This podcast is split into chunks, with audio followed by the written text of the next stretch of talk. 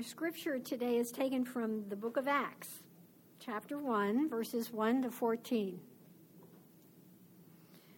I'll be reading from the English Standard Version. In the first book, O Theophilus, I have dealt with all that Jesus began to do and teach until the day when he was taken up, after he had given commands through the Holy Spirit to the apostles whom he had chosen. He presented himself alive to them after his suffering by many proofs, appearing to them during 40 days and speaking about the kingdom of God. And while staying with them, he ordered them not to depart from Jerusalem, but to wait for the promise of the Father, which he said, You heard from me. For John baptized with water, but you will be baptized with the Holy Spirit not many days from now. So when they had come together, they asked him, Lord, will you at this time restore the kingdom to Israel? He said to them, It is not for you to know times or seasons that the Father has fixed by his own authority, but you will receive power when the Holy Spirit has come upon you, and you will be my witnesses in Jerusalem and in Judea and Samaria and to the end of the earth. And when he had said these things, as they were looking on, he was lifted up, and a cloud took him out of their sight. And while they were gazing into heaven as he went, behold, two men stood by them in white robes and said, Men of Galilee, why do you stand looking into heaven? This Jesus, who was taken up from you into heaven, will come again in the same way as you saw him go into heaven. Then they returned to Jerusalem from the mount called Olivet, which is near Jerusalem, a, a Sabbath day's journey away. And when they had entered, they went up to the upper room where they were staying. Peter and John, and James and Andrew, Philip and Thomas, Bartholomew and Matthew, James the son of Alphaeus, and Simon the Zealot, and Judas the son of James. All these, with one accord, were devoting themselves to prayer together with the women and Mary, the mother of Jesus, and his brothers. This is the word of the Lord. Today, we begin to look at the book of Acts for many months. I can, I can remember years ago wanting to leave uh, the ministry environment of an established church and, and to get involved in the work of church planning. I, I, through some prayer and through some studying and reading and talking to other people, was convinced that was the best way for me to promote and advance the gospel of Christianity through church planning. I was also convinced it would be a good transition, a good change for my family. And so God uh, very much did nothing to promote that idea. I, I really, it, it was very much as though he was specifically working against the idea in many ways. Until he decided to move years later. And, and once God decided to move, it was a complete change. Uh, it was as if doors just started opening, people just started appearing. People I knew and had known, people I'd never met before, people just started showing up in our lives and in our ministry saying, This is a great idea. Resources started coming in, money started coming in, coming in and along with people came unity. Uh, we began to experience, up until this very day, a remarkable unity. Everybody who wanted to get involved was on the same page. And God began to show fruit. We, we could see results in the work and in the ideas up until this day when we're all sitting here together. But in the years between, the years between me feeling, ah, this would be a good plan, and God actually showing up and accomplishing his purposes, I had to learn how to wait. And I had to learn how to pray while I waited. Have you ever been in a situation where you chose to act you chose to, you chose to move before God did. And you would ask Him and hope that He would accomplish your plans, that He would answer your plans as you would like them to be answered. Um, the Lord Jesus, in the opening of the book of Acts, the letter of Acts written by Luke, the guy who wrote the Gospel of Luke, the Lord Jesus makes it clear to his apostles that the Holy Spirit is the initiator in all of God's movement. In all of the progression of the work of God, the Holy Spirit and not us is the initiator. What I hope you'll see today is that the Spirit of God acts and the people of God respond. Now, God has a plan that He is accomplishing by His Holy Spirit. It's a plan that He's going to accomplish through His people, though, but in His way and in His time. Now, God accomplishes His will by His Holy Spirit. The book of Acts is, is really where the Holy Spirit comes into focus in the New Testament. It's in the book of Acts that the Holy Spirit or the Spirit of God or the Spirit of Christ, same person, okay? It's in the book of Acts that the Holy Spirit really comes into prominence. He's actually mentioned four times right here in the opening of Luke's letter. It's the Holy Spirit you see in verse 2 that had been guiding Jesus' teaching all, all along. Jesus' wisdom and words, uh, it, it was all coming from the Holy Spirit within him.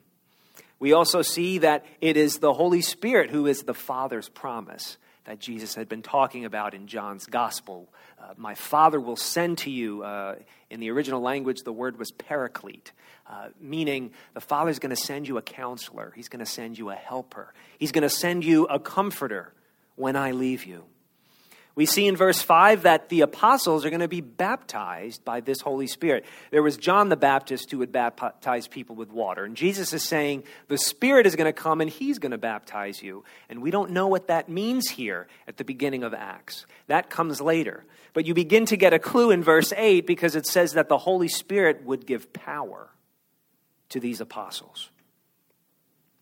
Think of the book of Luke and the book of Acts as two parts of the same story.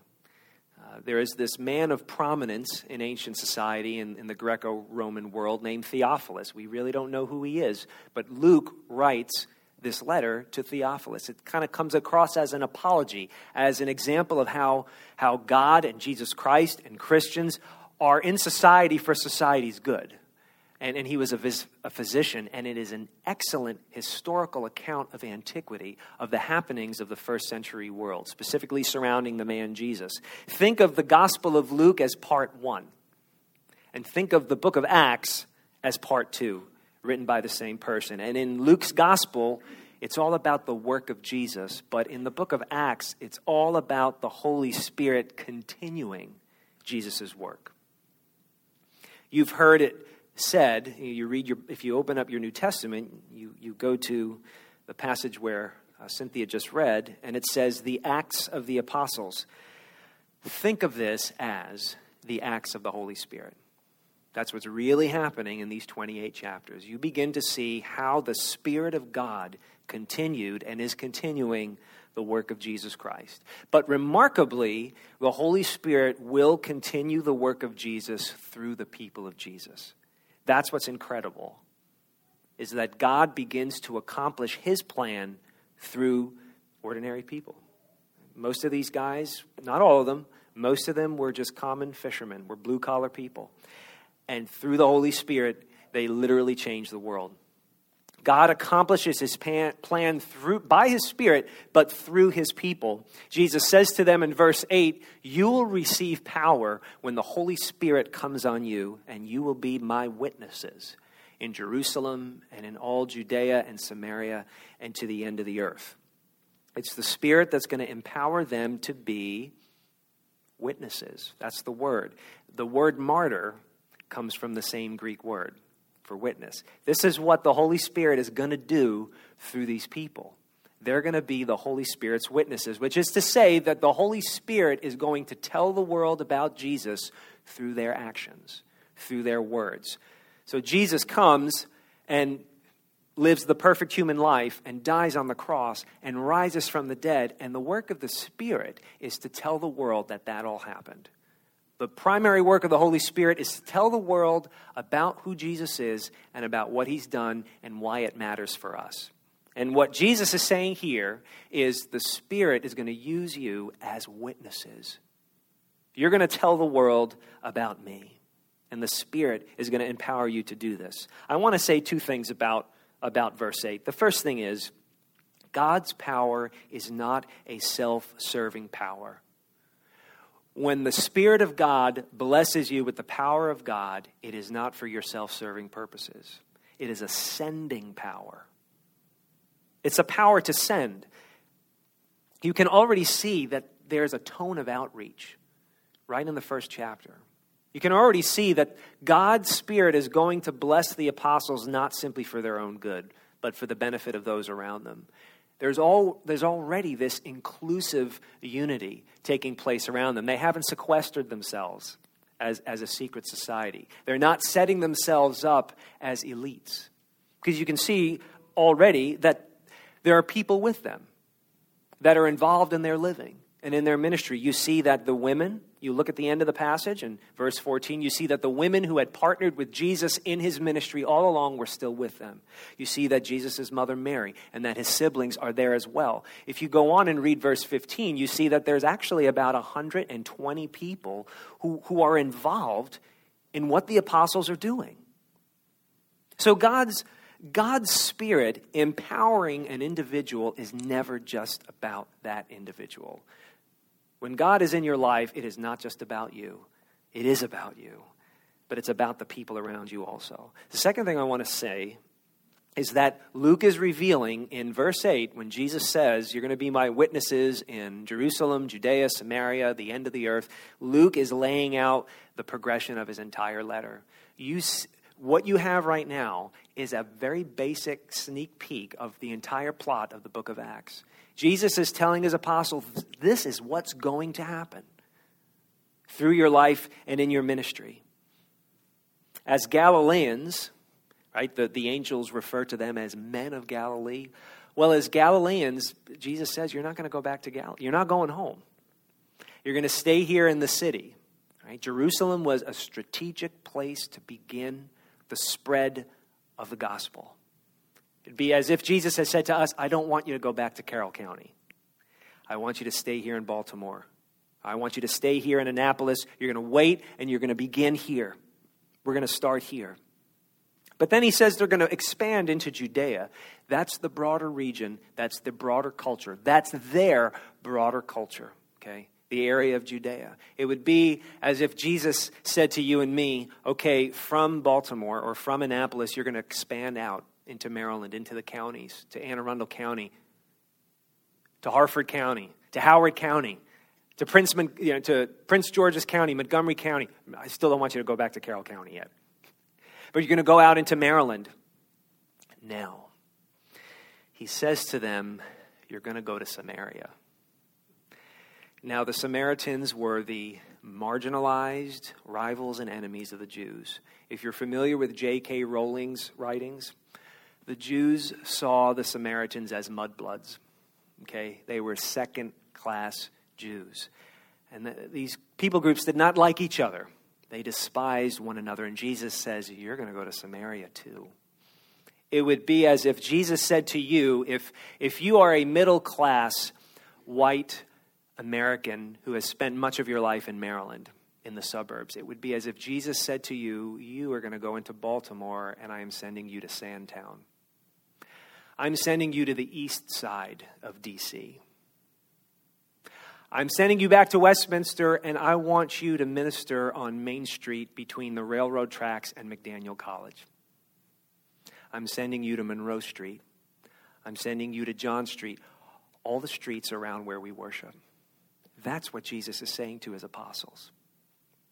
And then finally, he says, Oh, it would be like saying to the Montagues, I want you to go reach the Capulets. It would be like saying to Red Sox fans, I want you to reach Yankees fans, which speaks to me.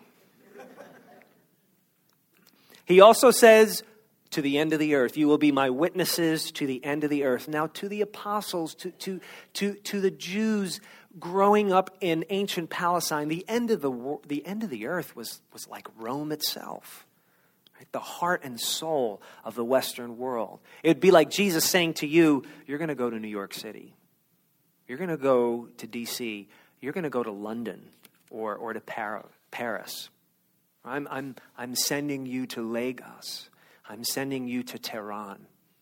I'm sending you to Beijing. That's where this is going to end. It's going that far.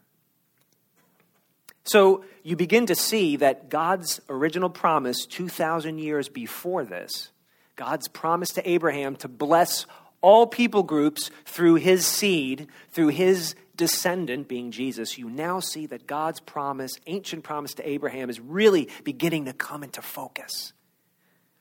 Sometimes God gives you a sense of direction, like Abraham. And he says, I'm not going to give you any of the details. Get up and go. Sometimes God gives you a sense of direction and then sits on you.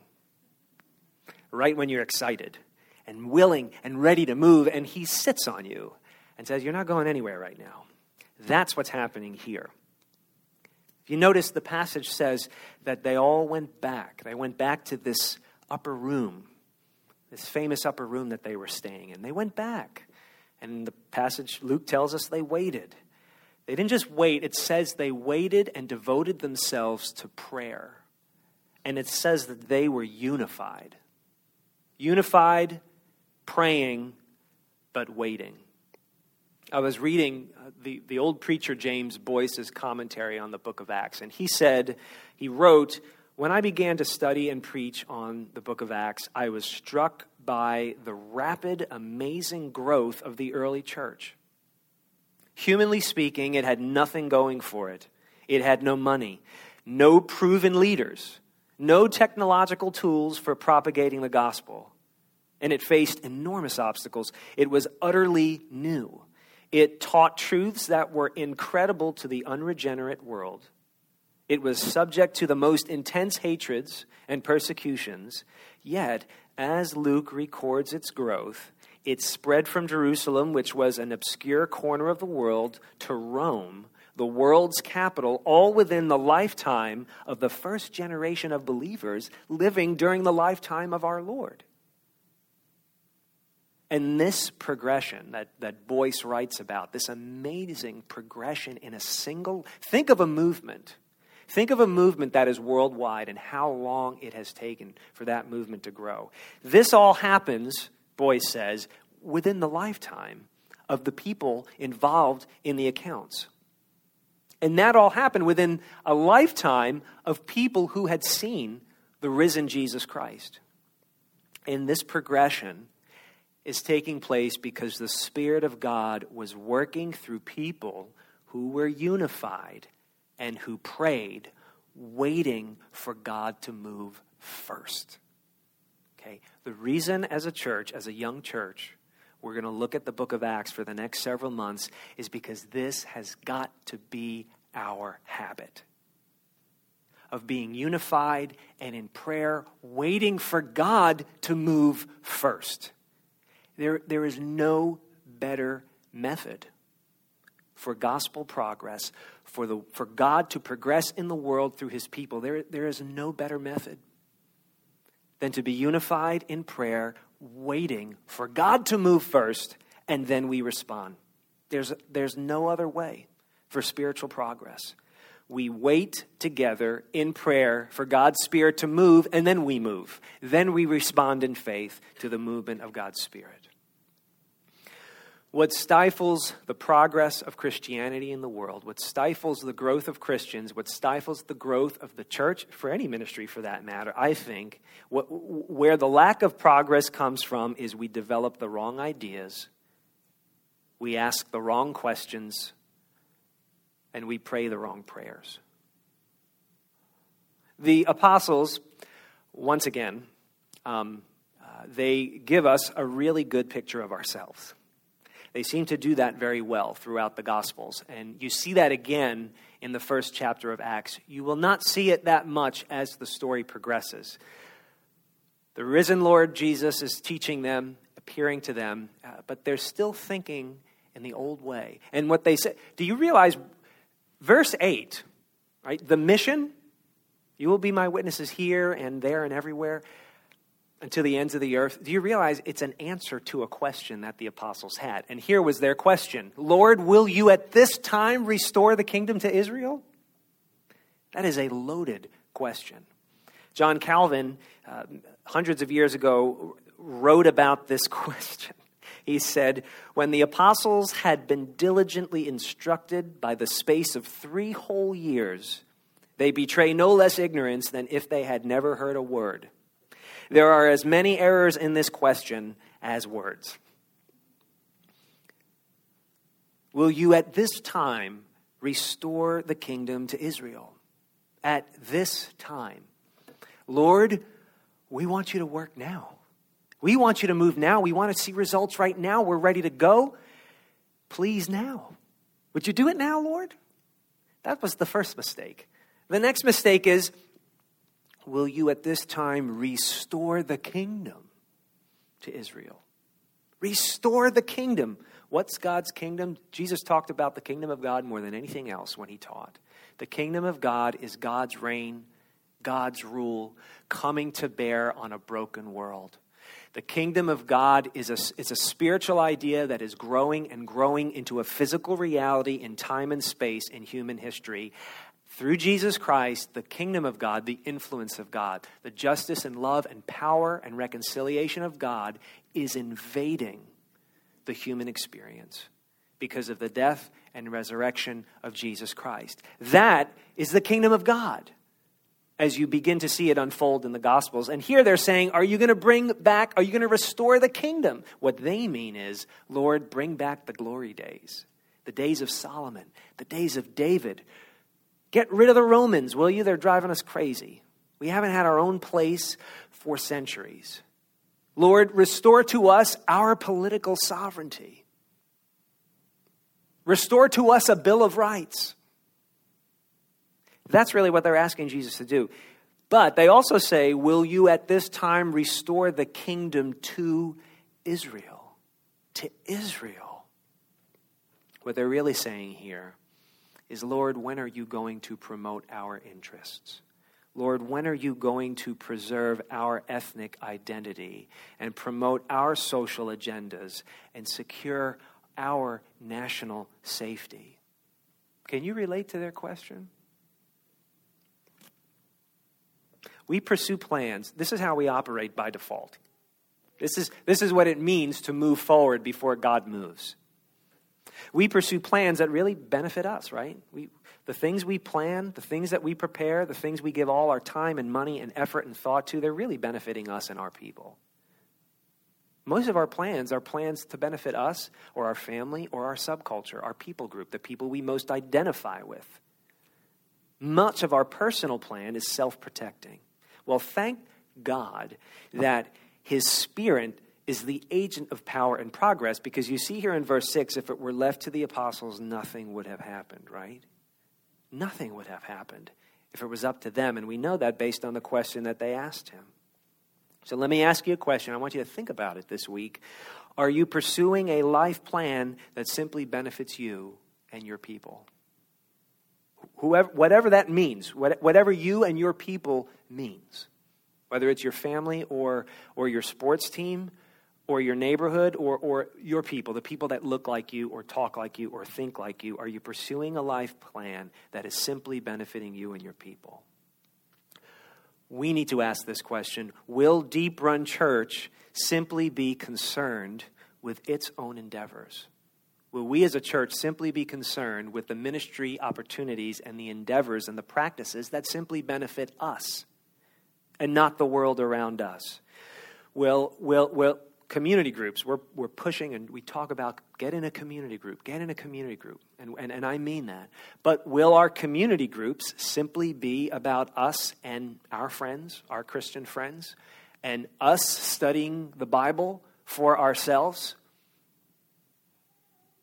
Will our worship services simply be about us getting together and enjoying our time with one another? Will the projects we prepare and the opportunities we take simply be about us as a group of people enjoying ourselves and encouraging one another? Um, will we be an outpost? Will we remain a gospel outpost. The word outpost implies that there's more ground to gain. The word output, outpost implies that there are still people to be reached. There are still problems by the Spirit of God that need to be solved. Fortress, fortress implies self protection in a hostile territory, doesn't it?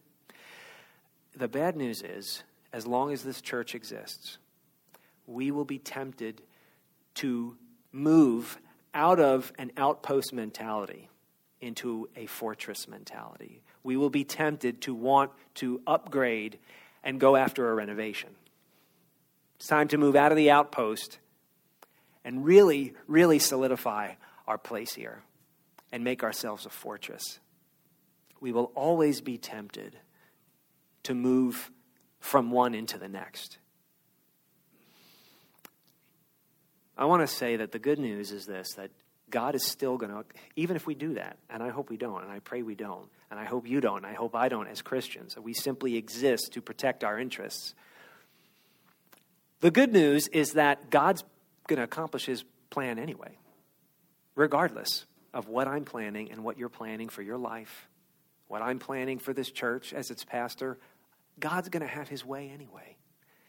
Even if I'm on the wrong track and, and I make bad decisions, God is going to accomplish his work through his spirit.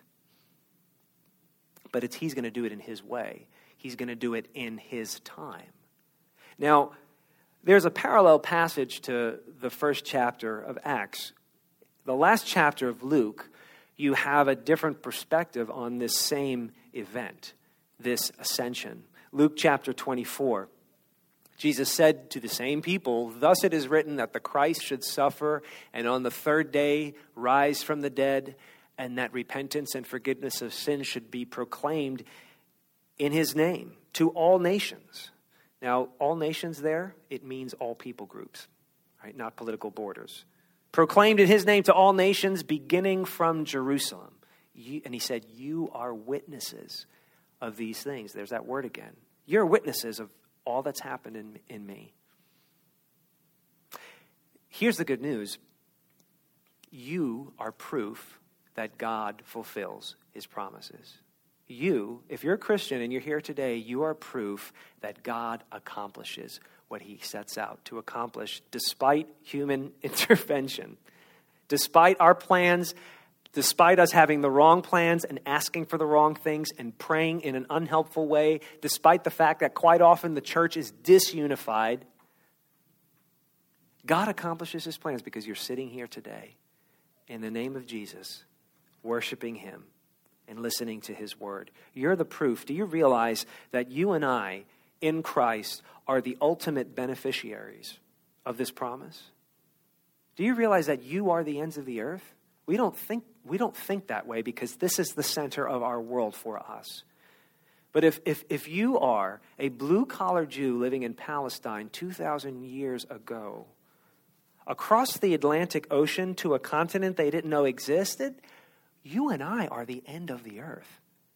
We are proof that Jesus accomplished what he set out to accomplish by his Spirit and through his apostles and uh, through all those who are part of the endeavor of what his apostles have been about, including you and me.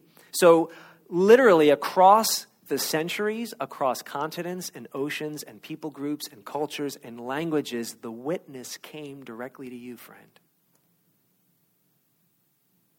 God accomplishes his plan. And the message, the, me- the message, the witness is about a man who did not serve his own interests. The witness is about a man whose simple plan was to say, Father, your will be done, not mine.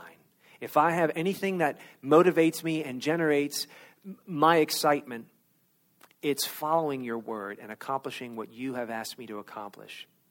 The reason we're sitting here today, 2,000 years after Jesus uttered these words, is because it all, it's all based on the fact that Jesus put his own plan aside. Now you put your sides, you put your plan aside, and you become part of the chain of witnesses that have been talking about this man for 2,000 years until he returns. And he's going to return and say, he said this in a parable, Well done, good and faithful servants We have an opportunity in Christ as a church to work towards hearing those words someday.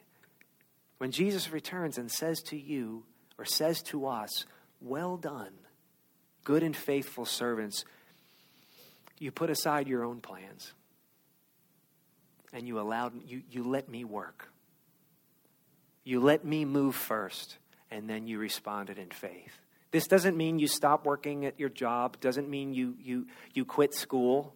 No, but where you are, in what you're doing, be unified with his people, be in a posture of prayer, and wait for him to move, and then you respond. The Spirit of God acts, the people of God respond. And that's a good pattern for life if you're living by faith. And my hope is that we will, uh, we will follow that pattern. We will continue to follow that pattern as a church. So let's wait in prayer, unified, for God's Spirit to move, but according to His purposes. And be patient. Let's let Him work in His time and in His way. Let's pray.